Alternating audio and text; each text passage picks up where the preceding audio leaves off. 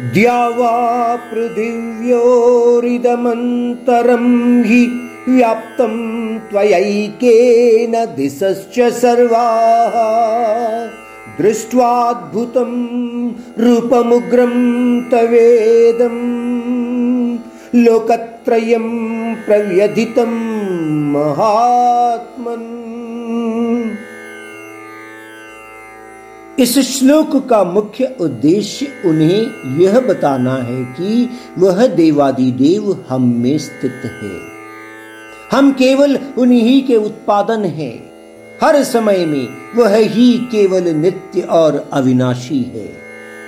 अर्जुन कह रहा है कि, हे कृष्ण, आपके लौकिक रूप को भूमि और आकाश के बीच सर्वव्यापक तत्व रूप देख रहा हूँ।